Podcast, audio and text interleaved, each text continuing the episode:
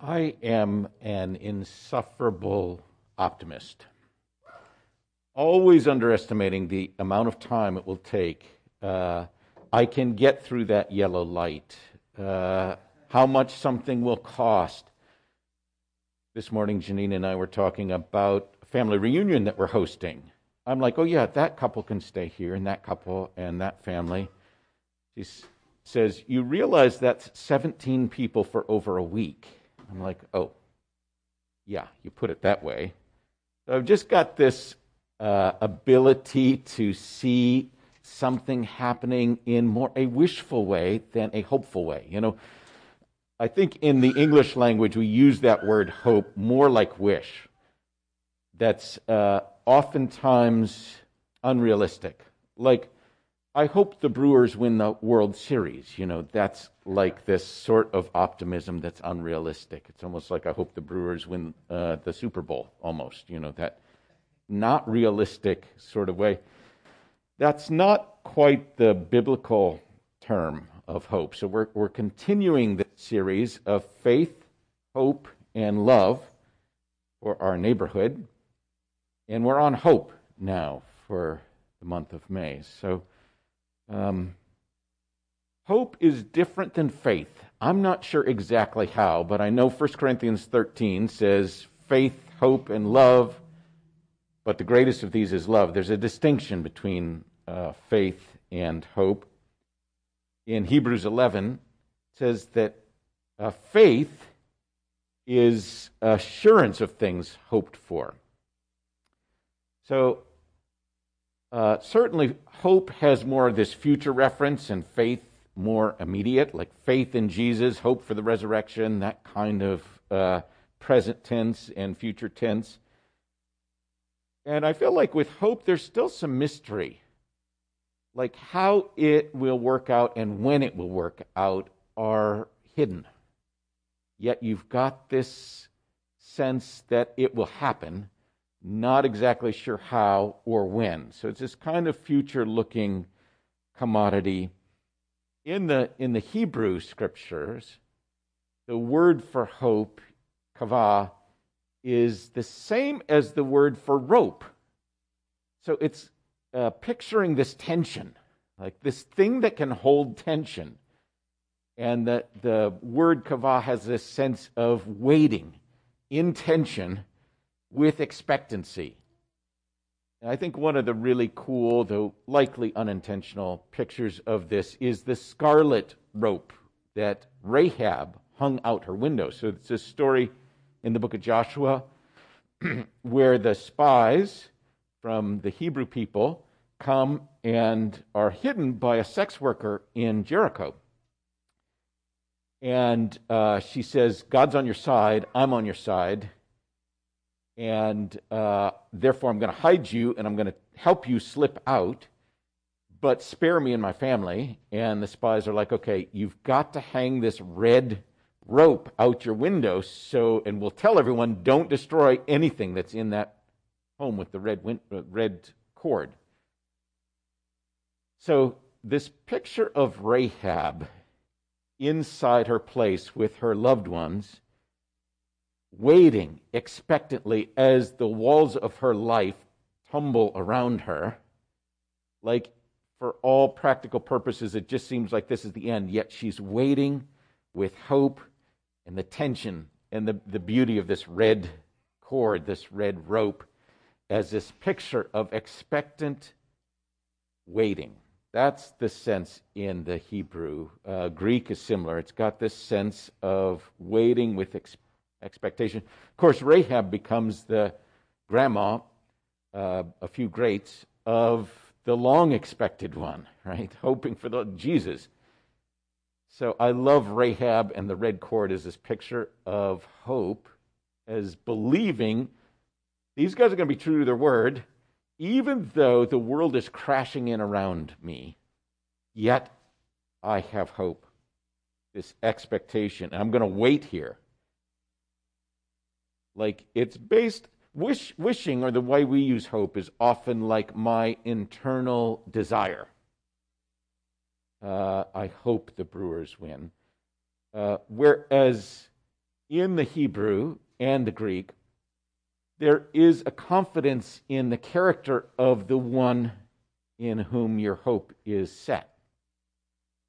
You know, so waiting outside in the rain because your very reliable friend said she would pick you up, that's the kind of expectant hope that you're willing to suffer consequences because you are convinced this person is true and it will happen. That's the picture of expectant hope that we get in Scripture. And so when I think about my hope for justice in the world, in this neighborhood, it's got to be set on something besides wishful thinking. Uh, righteousness and justice are the foundation of the Creator's throne, the Creator's place of authority. My confidence has to be based in the Creator's desire for justice and righteousness and peace. That's where I struggle to, to lay this sense of it will happen, and not in the by and by. Like, I want to cultivate this hope, this expectancy in this neighborhood, in the world, for God's justice, uh, because I am hoping to see with conviction and with waiting and with working, I'm hoping to see the goodness of God in the land of the living. That's a, that's a real quality to cultivate and to hold on to. Matthew in chapter 12 is telling the story of Jesus' callous disregard, it seems, sometimes for the Sabbath. And he references this verse in Isaiah when he tells about Jesus, uh, you know, keeping everyone quiet and yet acting in these radical ways that are bringing healing uh, even on the Sabbath. Isaiah says about this Messiah figure that Matthew is connecting to Jesus I'll put my spirit on him, and he will proclaim justice to the nations. He will not quarrel or cry out. No one will hear his voice in the streets. A bruised reed he will not break. A smoldering wick he will not snuff out till he has brought justice through to victory. In his name, the nations will put their hope. And it's a kind of hope that exists in the midst of hopeless circumstances. Right? It's not hope unless it looks hopeless or unless it looks unlikely. So Romans 8 24 talks about hope in this way. Hope that is seen is no hope at all. Who hopes for what they already have? It's got to seem, at least on the outside, unlikely. Because who hopes for what they already have? You don't have it. And therefore, you hope for it. So, in the case of justice, we wait for God's justice, the Prince of Peace, of his government and his peace, there'll be no end. Like, do we believe that or not? How do we hold on to that sense of hope? I like Matthew 6:33 because I, I, believe we have a piece of this. Uh, Matthew 6:33. Uh, the way we sometimes memorize it is, "Seek ye first the kingdom of God and His righteousness, and all these things will be added unto you." The way the NRSV puts it and uh, all of our scriptures have these footnotes that say, um, you know, some manuscripts put it this way strive first for the kingdom and its righteousness or its justice. Before food, before anything else, strive for the kingdom and its righteousness. So, this sense of um, working and waiting in expectancy is the picture of hope that I feel like we get in, um, in Scripture. So, what about this neighborhood? What is it that the people of this neighborhood are hoping for? How can we uh, hope for God's kingdom and strive for God's kingdom and its righteousness or and its justice here in this neighborhood? So I asked that of Tag Evers, the alder in this district. And uh, he talked about some people hoping for a reduction in crime. There's been a spike in carjackings. And, uh, and then Tag turned the conversation about hopelessness. And I thought what he had to say about hopelessness and the need to instill hope in the hopeless was really interesting. Here's what Tag had to say, if we can bring it up.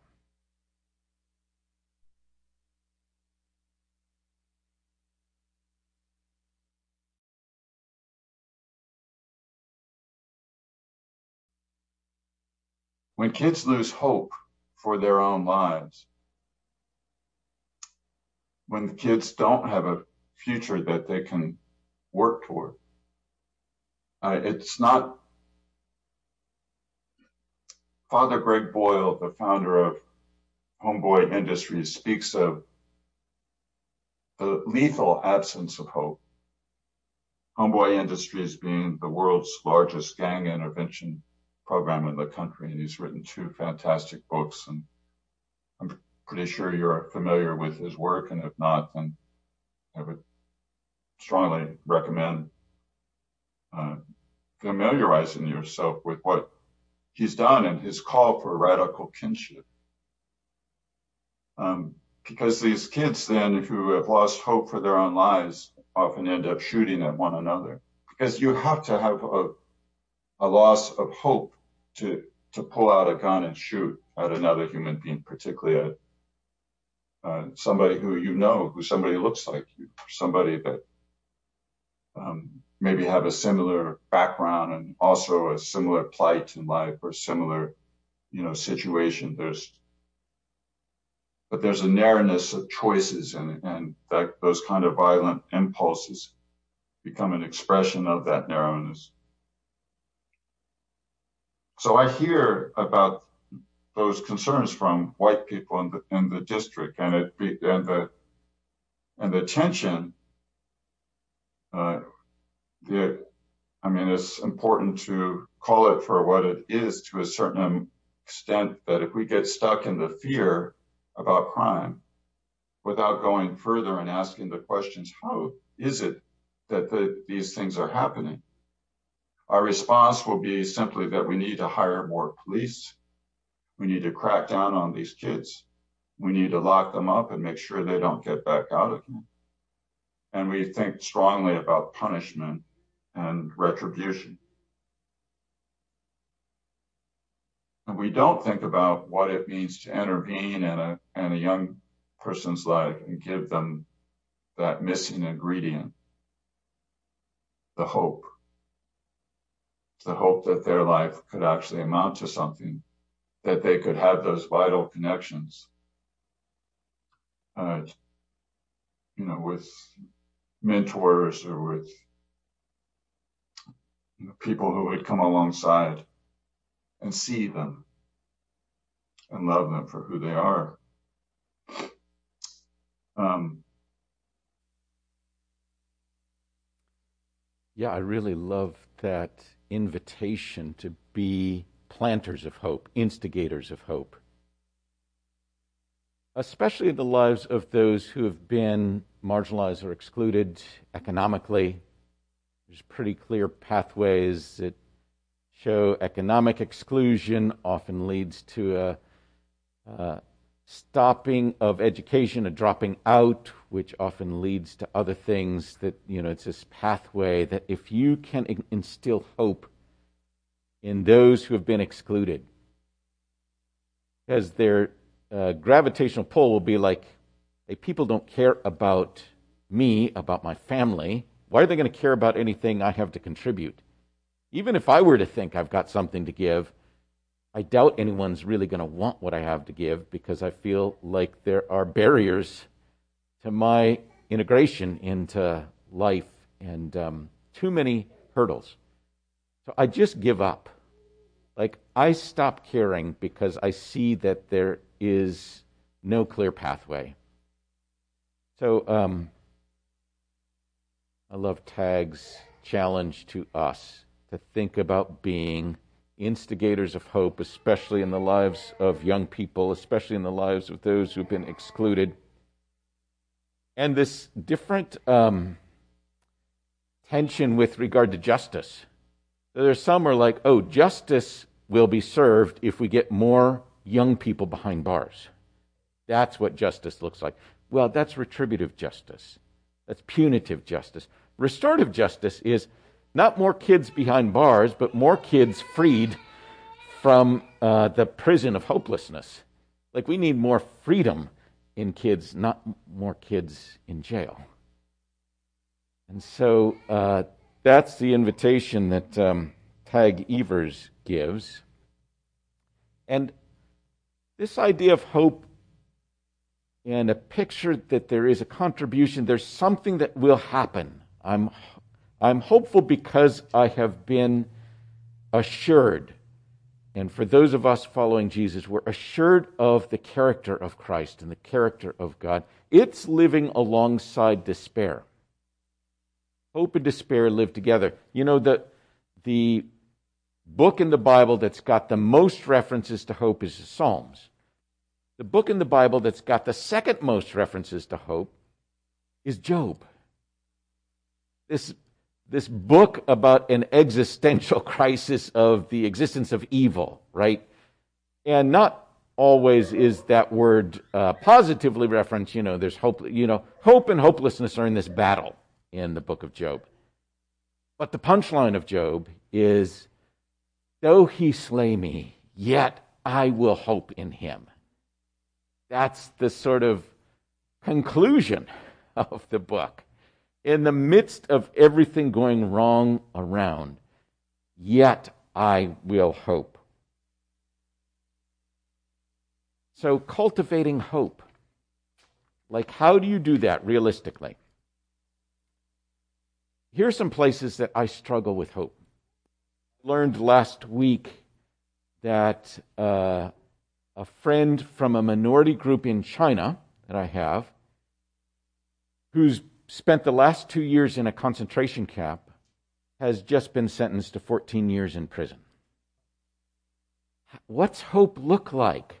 This is someone who has uh, a conviction about God, someone we've talked about the Lord Jesus. His brother chose to follow Jesus. Like, what does hope look like for me with a friend in those circumstances? Um, I think about the, the power of racism in our own country, in our own neighborhoods, in, in our world, really. Like, what's hope? What hope do we have for a reduction in this pernicious, demonic sin, stronghold? And as I look at the world suffering as a planet under probably some of the uh, most pernicious exploitation ever in human history, at least at the, at the hands of humans. Like, what's hope look like for the environment? District 13, I mentioned last time, Tag's concern economic disparity. Uh, opportunities, housing, disparity in housing. You know, some of the most expensive homes and some of the uh, most subsidized living places here in the district. It's Lazarus at the gate of the rich man here. Now, uh, it doesn't mean we don't grieve about these things. I don't grieve about my friend who's just been sentenced to 14 years in prison in China. But I don't grieve like those who have no hope. That's what uh, 1 Thessalonians says. It's a form of grief. You hold that grief. We can grieve these things, but not like those who don't know the Creator, that don't know the power of the one whose throne is righteousness and justice. God's looking for that kind of audacious hope. God's eyes are searching. Who's got that kind of audacious hope? Like, that's the one that attracts my attention. Psalm 33 says this The eyes of the Lord are on those who fear him, on those whose hope is in his unfailing love. God is looking for crazy hope, not wishful thinking, not hope for the Brewers to win the World Series. Hope that Jesus will see, Messiah will see justice through to victory. Willing to wait, willing to expect, and, and willing to work toward justice through to victory. That's what Isaiah said. It will happen. And I will hope for it because I'm expecting to see the goodness of God in the land of the living. I want it in my lifetime, which is getting shorter every day. So it's got to come more quickly each day. Um, how do you cultivate that? You know, I, I built this uh, summer program years ago for students to go live in slum communities in the developing world, Kolkata and Cairo and Thailand. And so I uh, took staff from InterVarsity there to build this program. Let's go and let's see can we get students living in slum communities, convinced that God lives in those places, and that if they could fall in love with these places, which are the least attended to by the church or by the government, like they are on the outside of the peripheral vision of the church and the government for the most part. If we could get them to live there and then choose to relocate and just become a living presence in these places, I think it'll be good. I think it'll be good for them. I think it'll be good for the, their neighbors. And so had spent time and money getting six different places set up. And in October, before the summer, like it just started to fall apart the staff I had led there were like, I don't think this is a good idea. Actually, I think it's a bad idea, actually. I think your insufferable optimism is affecting your judgment here. So I can't do that. Sorry, I'm out. The staff started dropping out. And I was like, I think I should cut my losses. Like, I've already spent a lot of uh, a budget to get people there and to set these things up. I was wrestling with God, and I heard God's voice, one of those few instrumental times, turning points, where God was like, Do you think I don't care about these places? That I don't have plans? That it's outside of my peripheral vision?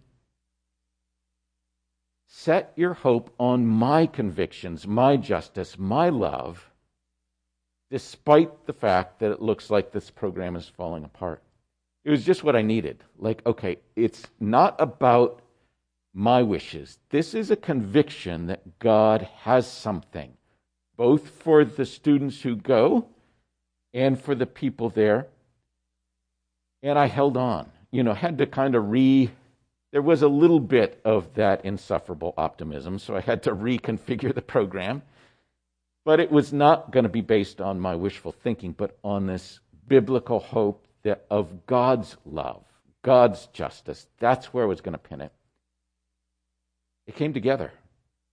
And there are hundreds of students now who have relocated after graduation into slum communities in the developing world, uh, both as an act of worship, just to serve and love, and then to be neighbors and to bring something of the Holy Spirit that they carry in and to receive the Holy Spirit that's in some of these places. That was an important turning point, and it was based on locating my hoper in the one who is able to uh, make it happen and the one who's um, conviction and love, it was hoping in God's love more than my ability. That's where we've got to locate our hope in places of despair. So take an area that you have a little hope for. Uh, someplace you're feeling a sense of despair. Like for most of you, all I have to do is say that word and something comes to mind. Like there's something that you just like, ah, I don't have a lot of hope, certainly not expectation. I want you to ask God to reveal God's perspective on that thing. You may need some adjustment in your, you know, corrective spiritual lenses. But like, God, what's your perspective on this area? Now imagine some miracle of restorative justice or grace in this place in your lifetime. Like, imagine that seeing an, an a fulfillment of some sort and picture it. Like, actually try to play it out on the screen of your mind. What's it look like?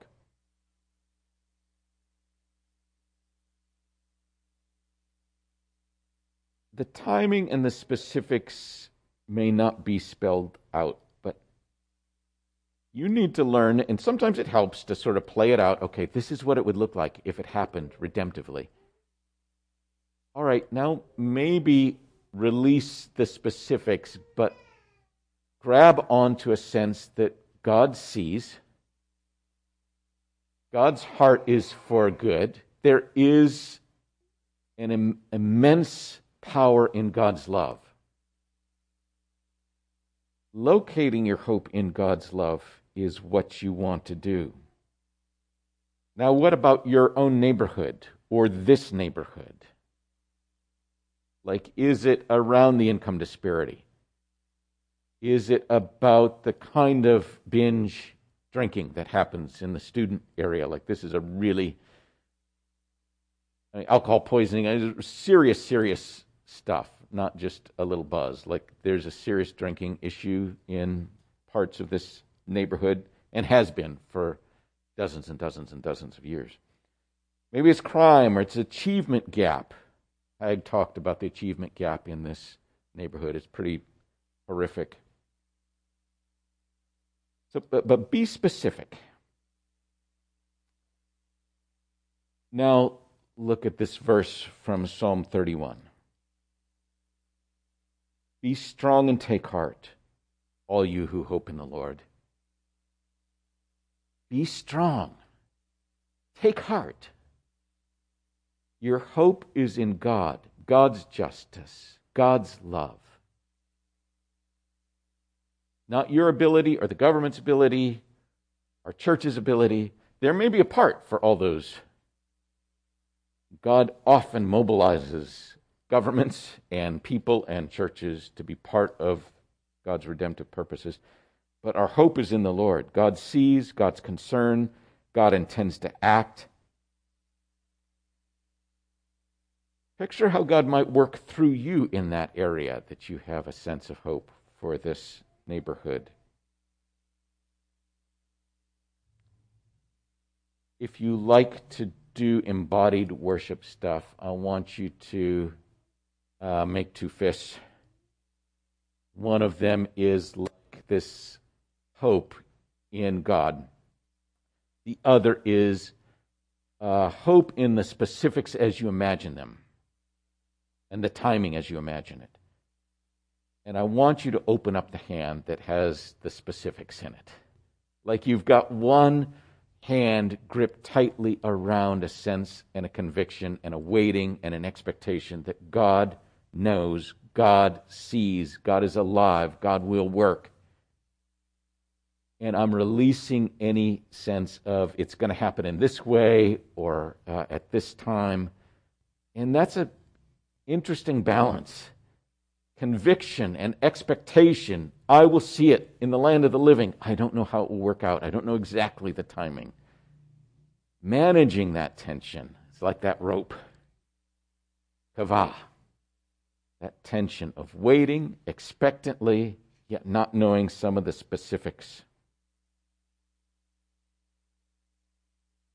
Some of us are tired, right? We're tired of hoping or tired of seeing things not work out. And we need to actively remember God's character and goodness and plans for shalom. The verse I want to leave us with, uh, given to the Israelites as a community, so it's a communal verse, it's the plural you, it's the y'all of Jeremiah 29, we often overly individuate, but is meant for it's meant for this neighborhood. Okay, this is a verse for this neighborhood and for the neighborhood you live in, for your neighbors, even the neighbors that don't know Jesus. This is to the exiles. For surely I know the plans I have for you, says the Lord. For y'all, uh, apostrophe A L L in there. Plans for your welfare and not for harm to give you a future with hope. And of course, the Israelites were told by Jeremiah, you know, pray for the welfare, for the shalom of Babylon.